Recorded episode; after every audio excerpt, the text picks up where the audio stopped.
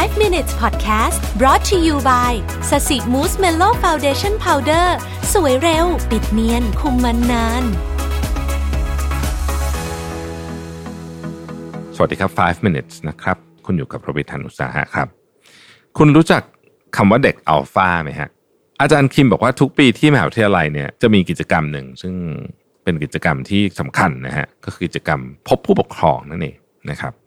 ก็ นั่นแหละฮะก็เป็นกิจกรรมที่อาจารย์จะได้ทำความรู้จัก แล้วก็พูดคุยกับผู้ปกครองของนักศึกษานะครับ อาจารย์คิมเนี่ยเป็นหัวหน้าภาคก็ต้องเข้าร่วมกิจกรรมอยู่แล้วนะฮะ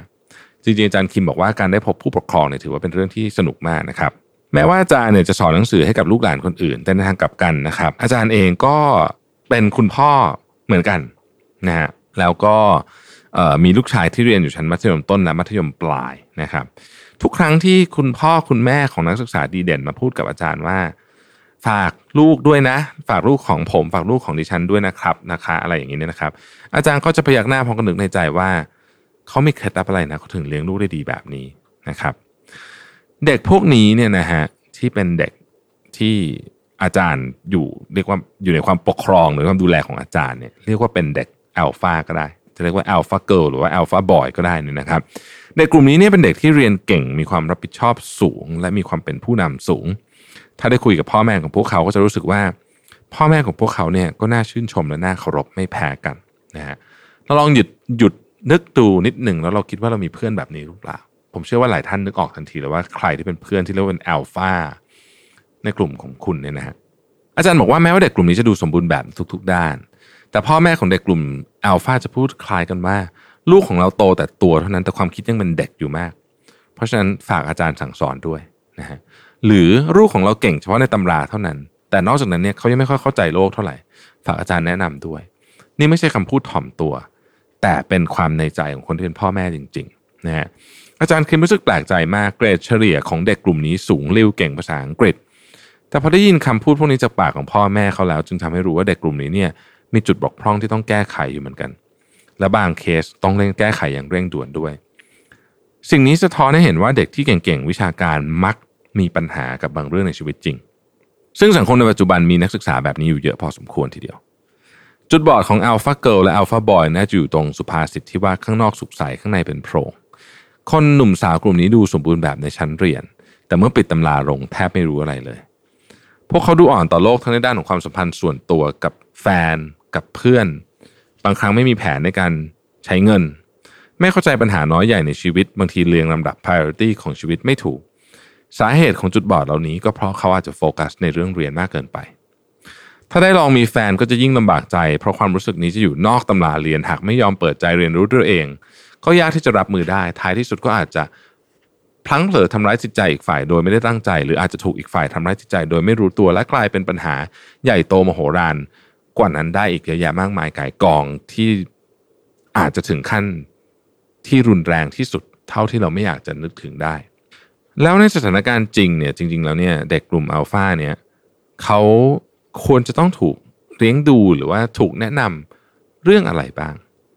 นะครับอาจารย์เล่าว่าในอินเทอร์เน็ตมีเรื่องราวที่พูดถึงพฤติกรรมของคนหนุ่มสาวผู้ขาดความรับผิดชอบต่อสังคมมากมายยกตัวอย่าง เช่น มีนักศึกษาสาวคนหนึ่งแอบนำสุนัขขึ้นรถไฟใต้ดิน แต่เมื่อมันขับถ่ายก็ไม่ยอมเช็ด ปล่อยทิ้งไว้เฉย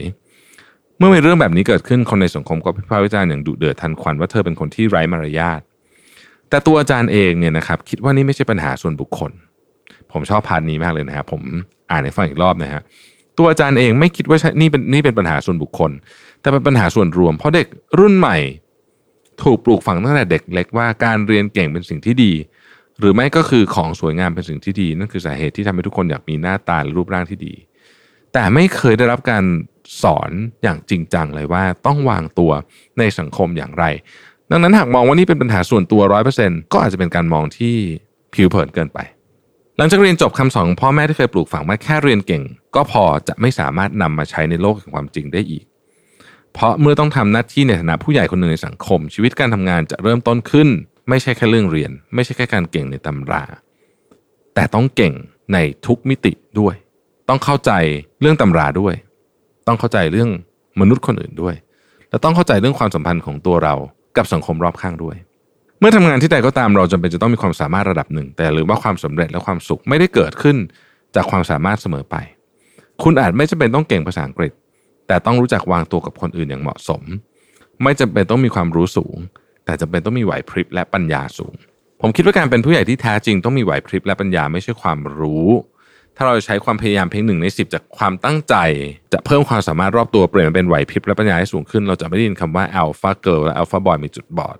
เพราะชีวิตที่สมบูรณ์แบบไม่ได้มีเพียงแค่ความสามารถเท่านั้นนะฮะทำไมเอาแต่ท่องจำภาษาอังกฤษยากๆ ที่ไม่เคยใช้ในชีวิตประจำวัน แต่ไม่ยอมเรียนรู้สิ่งสำคัญ ที่จะทำให้ชีวิตคุณมีความสุข และคนรอบข้างคุณมีความสุขบ้างล่ะนะครับนี่เป็นคำถามที่อาจารย์ทิ้งท้ายไว้ น่าสนใจมากเลยทีเดียว ขอบคุณที่ติดตาม 5 minutes นะครับ สวัสดีครับ 5 minutes podcast presented by แป้งพับสสิมูสเมนโล